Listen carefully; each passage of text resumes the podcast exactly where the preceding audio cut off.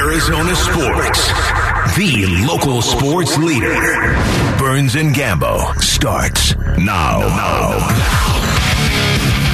Straight up two o'clock on this Wednesday afternoon. Good afternoon, and welcome into today's edition of the Burns and Gambo Show here on Arizona Sports, the local sports leader. My name is Dave Burns, alongside the one, the only John Gambadoro. Hi, Gambadoro. Burnsy, what's going on? Still reverberating off of that uh, World Baseball Classic final last night. Man, oh man, we were fun. watching that as a family, and you know, and then you know, I you know, and then in that like ninth inning when you got the leadoff walk, mm-hmm. you got the leadoff walk, and it's oh, and then they doubled up Mookie Betts, like they doubled up Mookie Betts. Like how do you double up? How do you double up Mookie Betts? And then Ohtani versus Trout was like, look, he's either gonna hit a home run or he's gonna strike out. Like I think there's like you know there was no in between, right? There was no base hit single up the middle. It was either he's gonna hit one out, and, and it was some great stats on how Trout, you, you know, rarely in his career has he ever gone swing, swing, swing, strikeout for a strikeout. it's happened like 24 times in his, In his whole career. career, which is mind blowing in and of itself. Yeah, where he strikes out, swing, swing, swing, and that's it, and it's not. It, look, it kind of sounded like this, depending on where you were listening.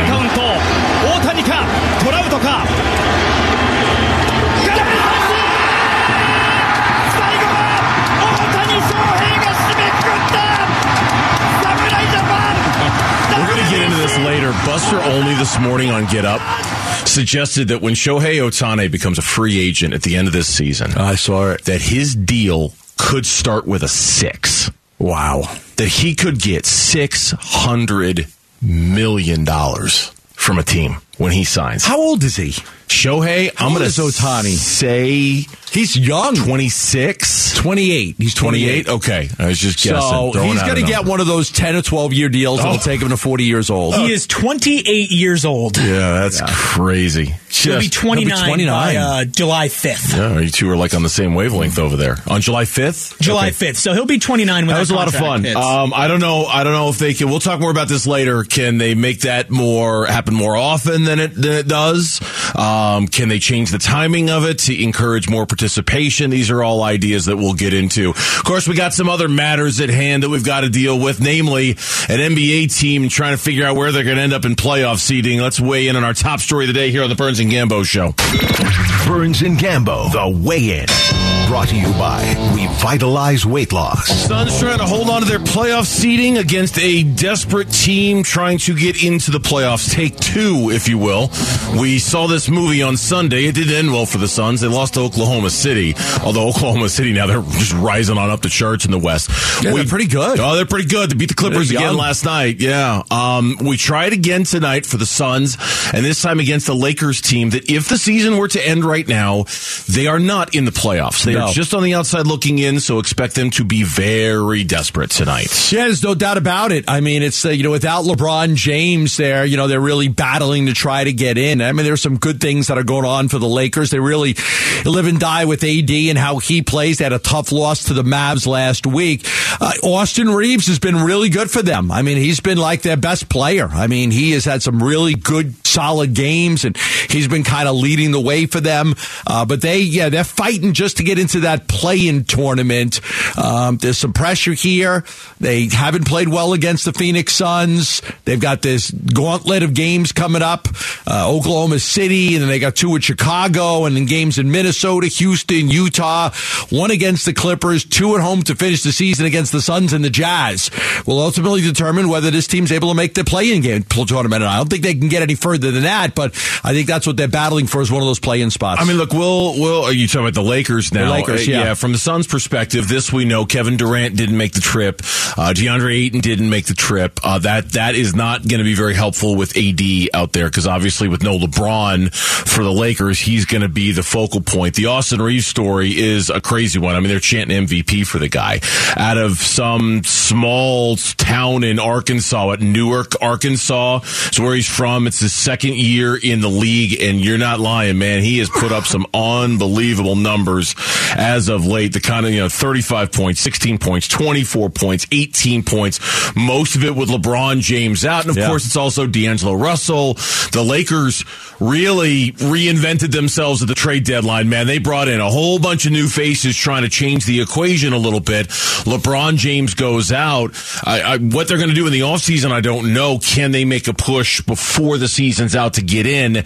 That's going to lead them to be very desperate tonight. Yeah, this talk about will they go after Kyrie at the at the after the season's over, but none none of that matters right now. I mean, the Suns are shorthanded without Da, shorthanded without KD, and the Lakers need you know they're on the outside looking in. They're they're in 11th place right now in the Western Conference, half game back of Utah and Minnesota, a full game back of the Mavs and Oklahoma City Thunder. So, but they're also just a game and a half out of the sixth seed. So they've got but they have a lot of teams that to pass to get there. No Ayton, no Durant, neither made the trip to LA like you mentioned. And now you're the Lakers and you know you're without LeBron James. You got to try to figure out how to win, you know, five or six games down the stretch to try to get you into the playoffs. Now, for the Suns, they obviously have a lot of stuff to figure out, and we'll get into some of the details throughout the course of the show, the things they need to work on. But obviously, thing number one is just try to figure out somebody who can help out Devin Booker out there. I, I mean, he he has been on an It's been a chore, yeah. It has been a real chore, and it's it's something that's got to get solved starting tonight. He needs a running mate out there. And who it is at this point, I don't care. Chris Paul, Landry Shamet, you name a guy. It's got to be somebody who helps him out I'd out like there. to see it be Chris. I'd like to see Chris step up and say, I'm going to take some of that scoring load off. I've done it before. I can do it again. I'm going to be that guy. I mean, everybody else, I mean, do you really, did, Torrey Craig? No. Josh Okogie? No. A lot of the bench guys? No. I think the, you know, whoever the backup center is, if you probably start Bismack Biyombo to try to give you defense against AD, he's not going to give it to you. It's got to be Chris Paul to me. Chris Paul's got to be the guy that steps up and said, okay, listen, I could go from between 20 and 30 a game. It's no problem. I've done it many times in my career. I'll go get you 24 points tonight. Help out Devin Booker. So to me, it's Chris. In a vacuum, that should work. But this Chris Paul has not been the same Chris Paul this year. It's been obvious to anybody. And, and for moments, right? Games, little little spurt here, little spurt there. I have no doubt he could do it tonight. But consistently asking Chris consistently to be that guy to Devin Booker this year, that has that's the reason they went out and got Kevin Durant. He is no longer capable of being that guy on a game in game out basis. No, even when Durant wasn't here, it was is it Da? Is it Mikal? Is it Cam? Cam? Who's the guy? Who's going to be that guy? And it, you know, really wasn't one clear cut guy. It was just you know, depending on the matchups, it was a different guy in different games. Yeah, no doubt about it. The, the the question. So, who steps up? Who becomes the guy? The fouling issue. I'll be really curious to see that tonight too. Monty kind of backed off a little. This time a week ago, it was man these calls that we're not getting. It's this. It's that. James Jones comes on with us and says it's self evident what's going on out there. It seemed like the organization had unified their voice and kind of collectively complaining about the state of NBA fishing officiating against them. And I noticed, and you notice the same thing, a tone shift after Sunday's game against Oklahoma City, especially from Monty. We got to stop complaining about this. We got to stop not fouling on the other end. From that standpoint, I wonder how different of a version we get of the Phoenix Suns tonight. How much talking do they do with the referees and the officiating about the calls that they are or are not getting? I think that's something to keep an eye Definitely on something tonight. to look at. Watch for this too. I mean, uh, you know, Darvin Ham has done a, has staggered the minutes for Anthony Davis and D'Angelo Russell, trying to make sure that one of those guys is on the court at all times, so they have a scorer. So they've uh, done a pretty good job in staggering the Anthony Davis and D'Angelo Russell minutes, so they always have one of those guys on the floor at all times. Yeah, that's something else to keep an eye on as well. Uh, if you're looking at the standings, and we'll get into some of the things that happened last night here in a little bit, um, the Suns continue to get help, and maybe after another couple games, and I know it's a tough part of the schedule. Lakers tonight, Sacramento on Friday, Philly on Saturday. That's a brutal back to back for the Suns right there. But as things stand right now, two game lead in the loss column over the Clippers, three game lead over the loss column in the goal over the Golden State Warriors. I wouldn't say it's a firm grasp of number four, but the way this thing keeps trending, they certainly haven't they certainly haven't lost ground to anybody since losing Kevin Durant.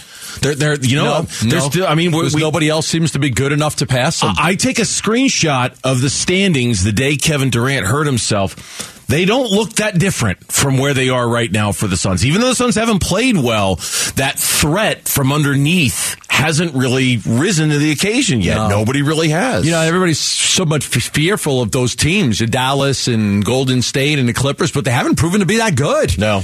You know, and there's injuries for each team, and the Paul George injury last night, and um, you know the late. We talk about the Lakers; they're hoping to get LeBron back by the end of the season. That might be enough to get them a game or two to get them into the play-in tournament, but you just don't know right now. But yeah, it looks like the Phoenix Suns have a pretty good hold on the four spot. If your bracket is busted, don't worry, Madness Maniacs. You still have a shot at $500. Text the word box to 620 620. We're going to send you a link to fill out your new 16 team bracket. Again, text the word bucks to 620 620. It's the Arizona Sports Bracket Bucks. It's presented by Santan Ford and Schwartz Laser Eye Center. So, what does DeAndre Hopkins actually want as a result of a trade? We'll talk about that coming up. Burns and Gambo.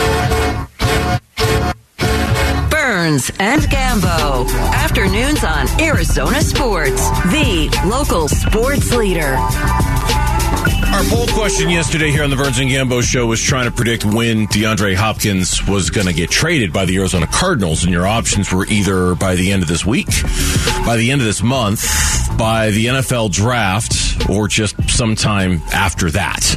And maybe some people even think he's not going to get traded. At this point, we're still waiting. Gambo, there was some news in regard to um, DeAndre Hopkins, and then we'll get into what Mike Garafolo said yesterday on the NFL Network because it's really interesting. There was some wide receiver movement today that didn't involve the Cardinals, but there's probably some dominoes falling because of it.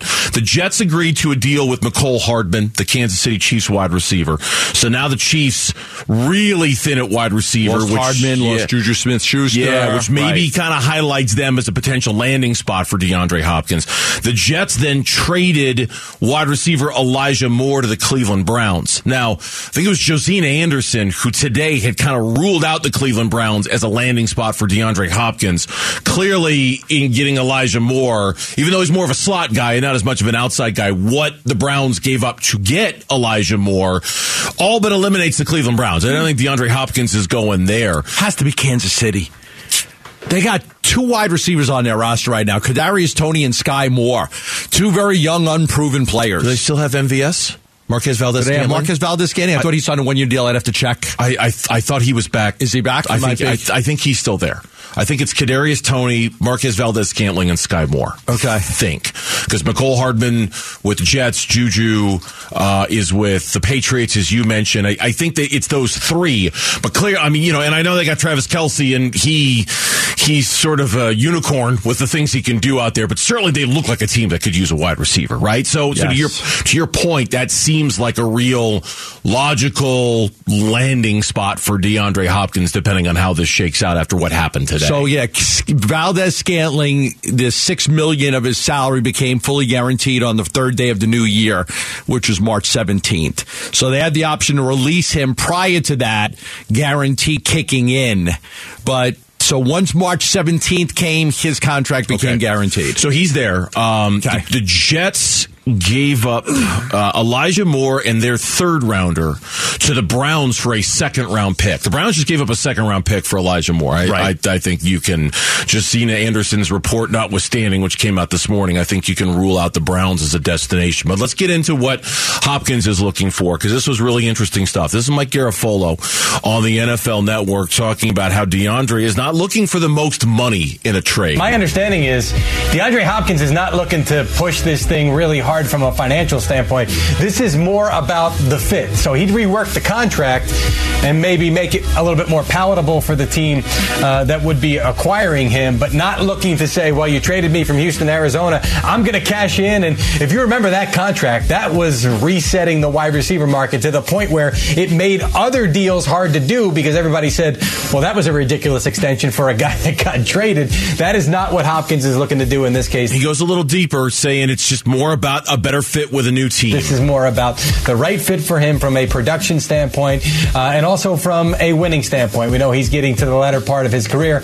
Uh, winning is a priority for DeAndre Hopkins. That's what it sounds like. So nothing is imminent from what I've been told. I know Ian says things are ramping up, uh, but this is maybe something we're watching as we get closer to the draft. I, I think that kind like it, it- on a lot of people's list, they like Carolina as an option for Hopkins. But if it's about fit, does he really want to go somewhere with an unproven quarterback? Excellent point. Like that, like everything that you read, best fits with DeAndre Hopkins. They like Carolina. Now, why do they like Carolina? Cap space, they've got it. They've added players like Miles Sanders, Adam Thielen, Hayden Hurst.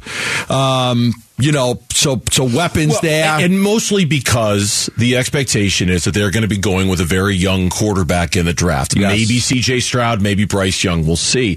But with the idea that to give that new rookie quarterback as soft a landing spot as possible, give him the best receivers you possibly can. It'll make the transition easier if he's got veteran wide receivers who can kind of help him along and make him be bad. I, I think, I, and I think you're right. It's partly the salary situation. It's partly just kind of a process of elimination kind of situation. And it's also has to do with that rookie quarterback. But if, if Garafolo's right, and it really is about fit, and DeAndre Hopkins has some way to somewhat manipulate this process. Kansas City's the best option. Kansas City- you play with the best quarterback in the best system with the best coach. or New England. Because they're perpetually decent, right? Like they're good. I don't know if they're going to be great, but they're good. It's somewhat of a veteran. Mac Jones has had enough starts. Yeah. Under his belt. Daniel Jones with the Giants, same thing. Like the Daniel Jones and Mac Jones are okay. The good, quarterbacks. They're okay. Nothing special. Mahomes, like you want to win, Mahomes gives you the best chance to win. Andy Reid gives you the best chance to win. That that's your best spot if you want fit. Now, if you go to the Giants or the Patriots, you are not going with a rookie quarterback who doesn't, you know, who doesn't know the game very well. You're going with the, with guys that have some experience. They're not the most experienced, but they've got enough over the years where they've got you know enough games under their belt, and you've got good coaches there. Uh, you know, Daboll was a terrific coach this year. You got weapons with the Giants where they can run the ball. I mean, I I think those are the teams that are better fits. I'd say Kansas City one. New England two, and then the Giants three. Yeah. And I only give New England the odd because you know, and they were terrible offensively last year, but they got rid of the the coordinator, so they it- they it- should be better offensively this year. And that's why those cuts last week, we played them for you yesterday. JJ Watt, when he was on the Pat McAfee show, Pat McAfee was asking him a bunch about Bill O'Brien. He's the, The new new offensive OC, yep. coordinator in, in New England, and he used to be the head coach in Houston. So uh, will there be any residual problems between DeAndre and Bill O'Brien if that's where he ends up going? And JJ, who was a part of that too, didn't seem to think there'd be any problems at all. This is Jeff Howe.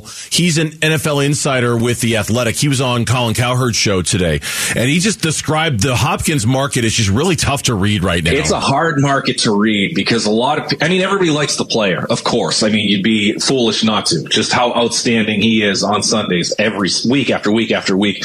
But I can't get a feel for the market. You know, everybody I'm asking, hey, what's what are you hearing on the price point? And it's like, oh, well, it's still a little too high.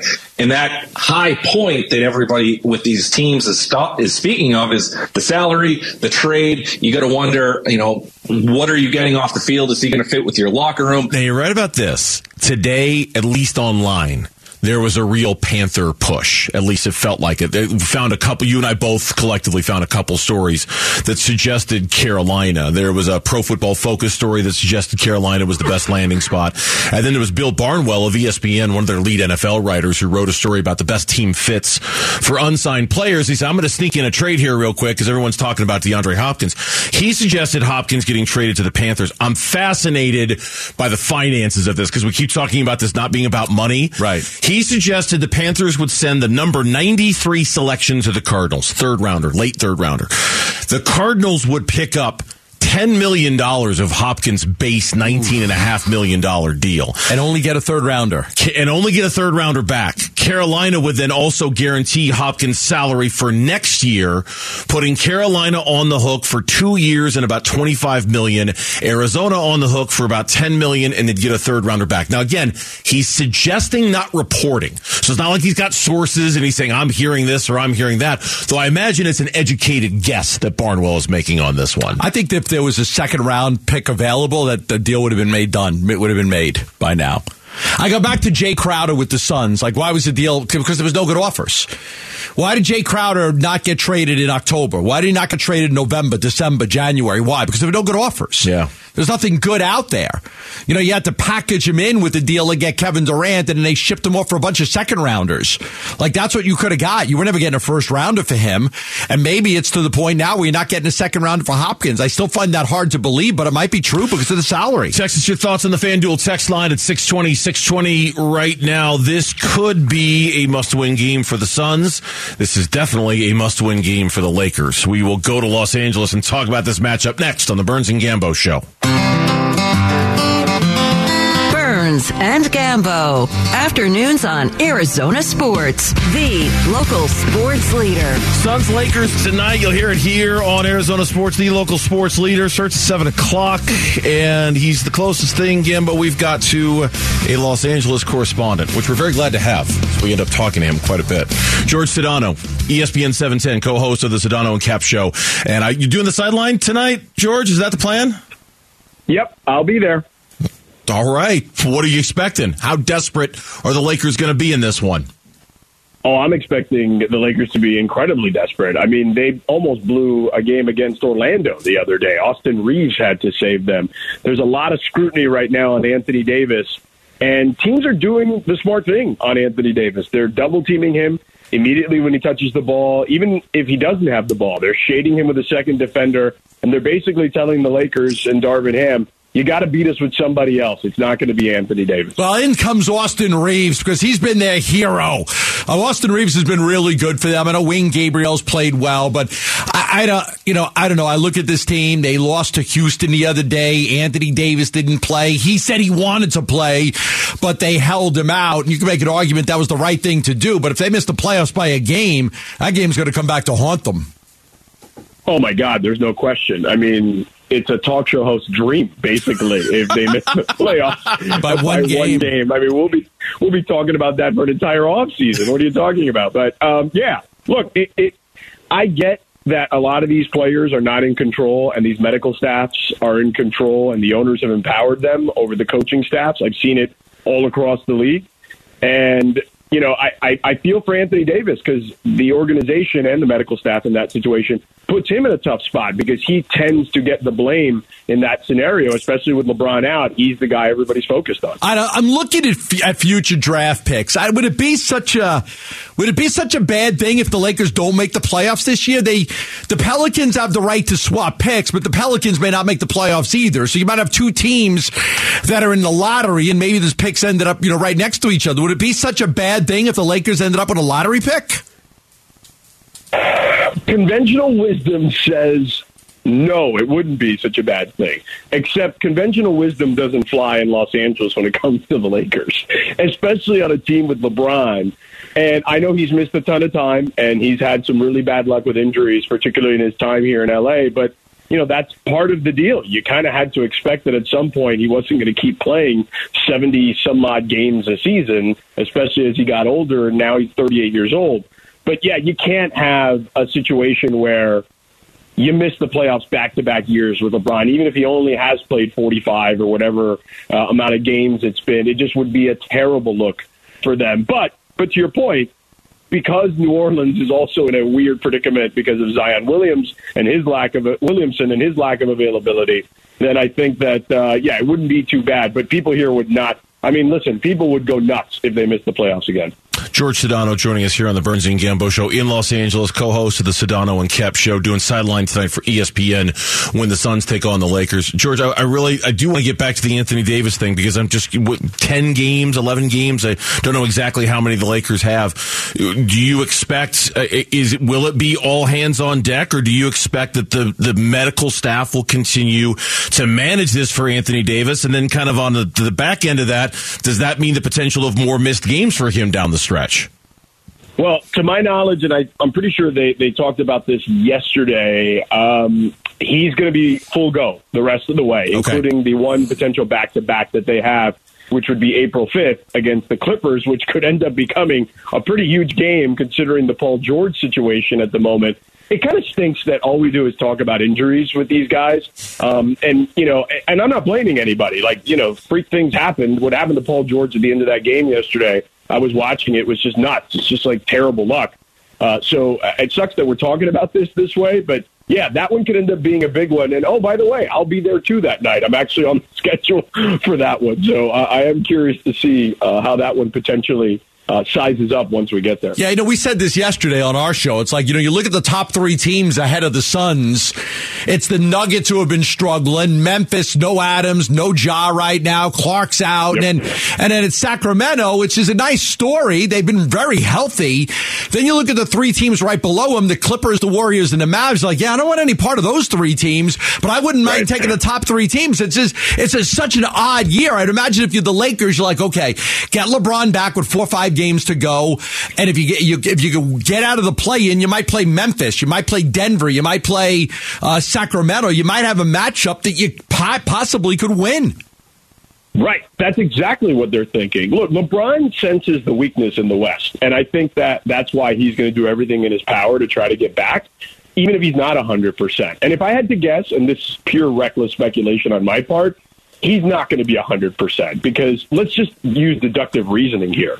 He was already playing on a bad left foot before he had the injury against the Dallas Mavericks, where the entire world saw him say three times, I heard it pop, I heard it pop, I heard it pop. Hmm. So that's not going to be good for him, is my guess. So they're going to do everything they can to try to help him. He's going to try to do everything he can to get on the court because of that, because they see that the Western Conference is nowhere near as good as the East is right now. If you look at the top three teams in the East, I don't care who came out of the West. I favor them against anybody, even even the Suns, who I think are the clear cut favorite if KD's healthy, uh, just because they wouldn't have played as many games as as as one would like, right? Together, so uh, I think that the top three teams in the East, Milwaukee, even Boston, who's struggling, and Philly, uh, would be favored in a matchup uh, against any of the teams out west in the finals. You read my mind, George. That was exactly the next question I was going to ask you. We are of the belief that if, big if, but if Kevin Durant is healthy, there is no team the Suns should fear in the West. You just said it a second ago. Do you believe a healthy KD means the Suns are the overwhelming favorite in the Western Conference? Yes, absolutely. He's the most malleable player in the sport. You can plug and play with him pretty much anywhere and have results. So when you look at a guy like Devin Booker, particularly who's become one of my favorite players in the league, um, I, I think that their games, you know, have incredible synergy already together, and we saw it in a very brief amount of time. Uh, Chris Paul at this stage of his career is kind of the perfect. I would call him almost fourth best player, right, on this team potentially, third on some days. And and I think that because he's such a willing passer um, and w- is so good at still getting guys in positions to succeed, then I think that um, you know that that's beneficial for them. And look, Ayton.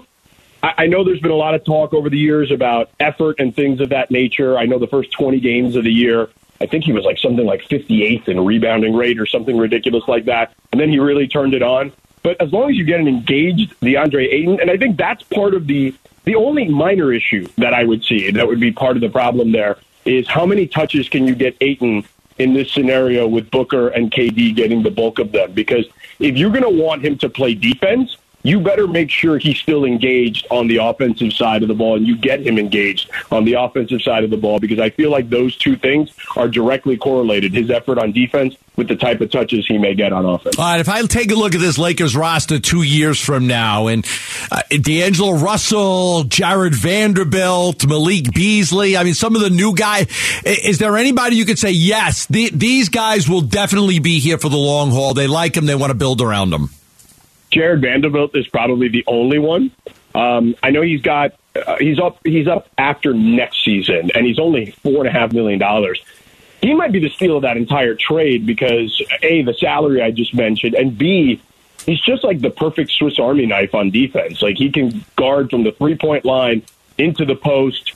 Um, his shot is a little suspect at times, but he can pass the ball really well. He's got good court vision. Um, and he's pretty good at getting to the basket too. If he if he could develop a more consistent jumper, then I think he'd be a real steal for them. But I, I, he's probably the only guy if I had to look at that roster because you're telling me two years down the road, I, I think they're going to run this thing back. But I don't know how many of those guys will be on the roster two seasons from now. Last one for George Sedano from ESPN 710. We promised you 10 minutes, so we want to make sure we deliver. But since you're in LA, got to ask you about Paul George. You mentioned him a moment ago. What's what what have been the reverberations of that injury, and what are you hearing about a timetable for his return, George? So right now, our Ohm Youngmisuk, who covers the Clippers for us, says he'll be reevaluated in two to three weeks, which basically means he's probably done for the regular season. So that's not good for the Clippers because they're bunched up with you guys, as you mentioned earlier, you, the Warriors, and them. And that means a lot more on Kawhi. Now, Kawhi has played great over these last couple of weeks for the most part. And I want to say, you know, I'd have to go back and look at this, but he's probably played in, I want to say, like 27 of the last 32 games that they've played. So Kawhi is back to playing on a regular basis. So, but puts it puts a lot more on them. Now they're a deep team. They're arguably the deepest team, one through 12. I think sometimes their problem is they have too many guys Yeah. that they can play potentially, and mixing and matching sometimes can be a challenge. But I, I am curious to see how this thing unfolds because if you saw the end of that game yesterday, there weren't a lot of options when Lu Dort was was glued onto Kawhi. Kawhi couldn't get by him, and him and Marcus Morris Sr. had a big problem at the end of that game trying to figure out if he was going to set a screen or not. Kawhi literally, you know, kind of threw his hands up in the air like, "What the hell was that?" Uh, and they lost to the Oklahoma City Thunder. So I think they're going to have some stuff to figure out. Luckily for them, I think Ty Lue in the Western Conference is probably the best tactician Yeah. that is available on those uh, on those rosters that we have teams in the playoff or play in area. But there's just not a lot of time, so I, I, I don't know where they'll be. But my guess is they'll they're not dropping out of the play, and I, I don't think by any stretch of the imagination. But they can be a team that can go from a playoff scenario right now where they're at into the play-in scenario if they can't fix this thing quick. George, good stuff as always. We appreciate the time. We'll talk soon, okay? You got it, guys. Anytime. Take Thanks, care. George. George Sedano from ESPN 710 LA, co-host of Sedano and Kap, also NBA sideline reporter for ESPN. He'll handle the sideline duties tonight. Rock and Roll Hall of Famers Billy Joel and Stevie Nicks are both headed to Chase Field. One night, one night only on December 8th. Tickets go on sale this Friday at 10 a.m., but you can win a pair of tickets now by visiting the contest page on arizonasports.com. A lot of news making the rounds in the Western Conference in the NBA, and it's a lot like an airport.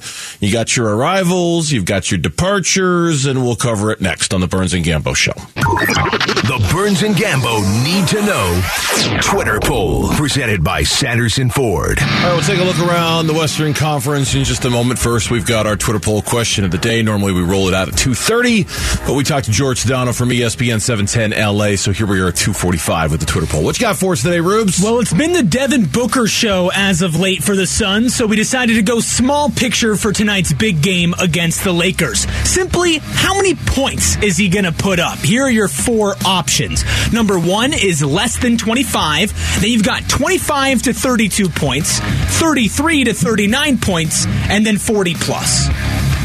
He's averaging 34 points per game in the month of March. 40 plus. 40 plus.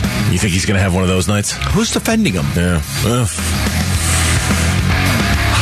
he's going to take a lot of shots tonight. I think he's going to have to take a lot of shots. You know what? I'm going to agree with McCullough. I think it's going to be a 40 plus night for Devin Does it come in a win? Yeah, I think they win tonight. Yeah, the Lakers are terrible. I think they win tonight. Well, that is not the leader in the clubhouse. It is in second place, though, but in first at 45.6% is 33 to 39 points, meaning 28.7% think he goes for 40 plus, 20.8% thinks he's in that 25 to 32 range, and 5.3% are Lakers fans thinking he scores less than 25. All right, you can find the poll question. Thank you, Eric, on the Burns and Gambo Twitter page at Burns and Gambo. One word is where you can find that. As we go into tonight's action in the NBA, quick look around the Western Conference has the Phoenix Suns holding steady at the number four seed right now with their 38 and 33 record. They've got a two game lead in the loss column. I'm doing that just for you, my friend. Thank two you. game lead in the loss column over the LA Clippers. LA right now is fifth. Golden State Warriors are sixth. The Suns have a three game lead in the loss column over Golden State right now.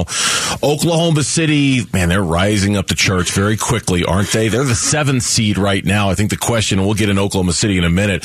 Can they get out of the play-in tournament with the way they're playing right now? Yeah, probably. And that's become a real question.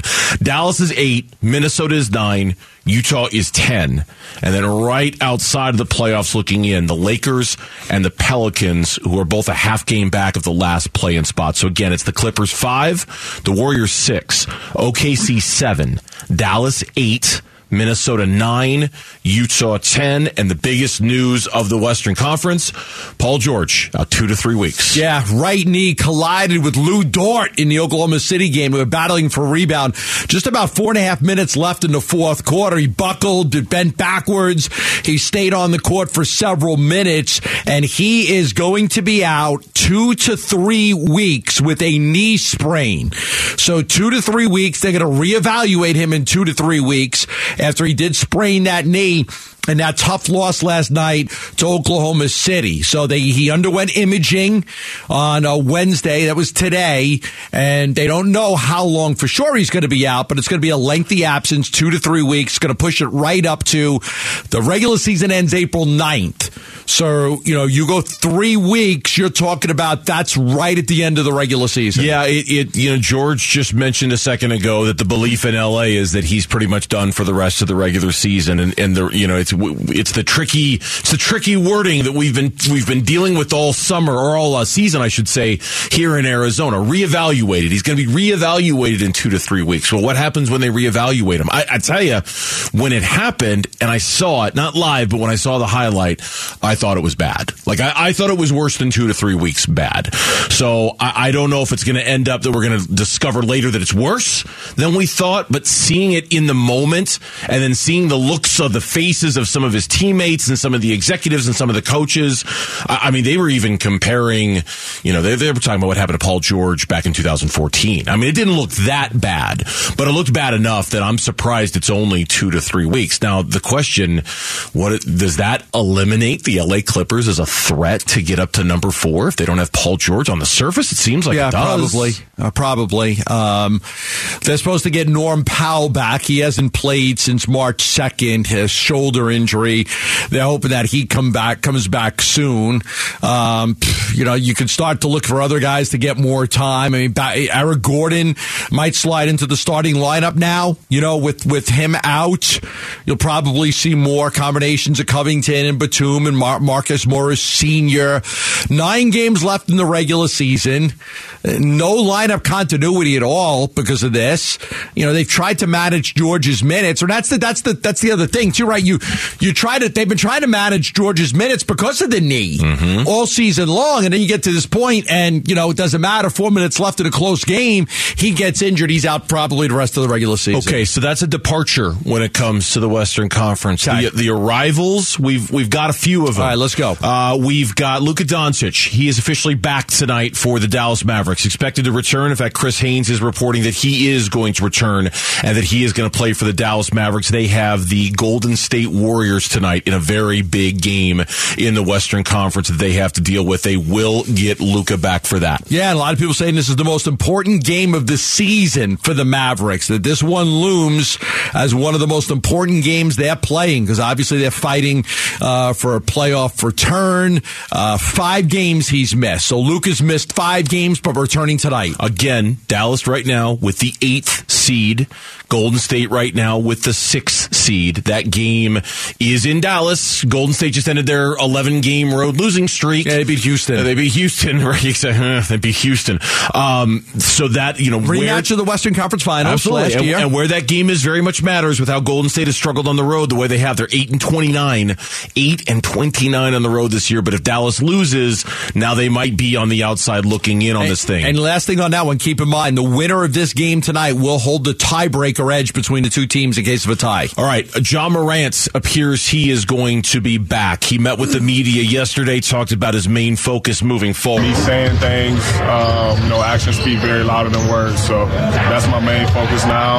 Obviously, you know, super excited to be back with my teammates. Um, you know, that's you know the main thing right now. So right now for me, it's just you know keeping the main thing the main thing and continuing to you know go through my process of you know becoming you know a better me. I feel like you know if I do that, not only will it help me, um, but it'll help you know everybody around me as well. Says he's going to try to stay off of social media. He's going to try to stay out of nightclubs. The belief is against the Rockets tonight that he'll come off the bench. Yes, and he's never come off the bench. He started all 240 games that he's appeared in in his career, but they want to keep him on a minutes limit. Now the Grizzlies are playing well. Three game winning streak. They've won six of their last seven games. They're also ahead of the Kings for the number two spot. Know, Ja hasn't played since March 3rd, so he has he sat out nine games. But remarkably, the Grizzlies played very well in his absence. Yeah, they have. They've managed it okay without him.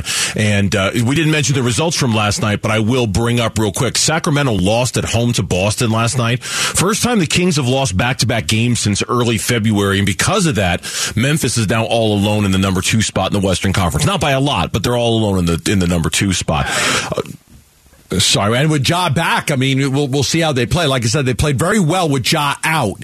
Now with him back, they might be able to make a little bit of a move and push further ahead in that two spot. Speaking of how well a team plays, getting one of their main players back, I'll be really curious to see how Minnesota plays starting tonight. They're getting Karl-Anthony Towns back after a lengthy absence with a calf injury. Yes, he's been out for a long time, so he is expected uh, to play tonight. He's been recovering for a long time.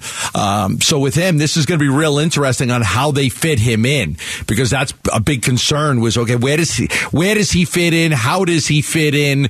Uh, a lot of miscommunication when he was playing with him and Rudy Gobert. So he's missed a lot of games. He's missed nearly four months of action. You would expect that he's on a minutes restriction as well, and possibly could come off the bench tonight as well. Minnesota currently sitting in the ninth spot in the Western Conference, so there's not a lot of margin for error there. And even though the Pelicans are on the outside looking in, they're close enough that it feels compelled to bring this up. Zion Williamson is returned to on-court activities. He will still be reevaluated in two weeks with that hamstring strain, so he's not going to be back anytime soon, even though he's on the floor. Yeah, I was talking about that when we had George Sedano on. The Lakers, the, the, the Pelicans have the right to swap picks with the Lakers this year, part of the Anthony Davis trade. They have the right to swap picks with the Lakers, and both teams may end up the, in the lottery with very similar picks. Yeah.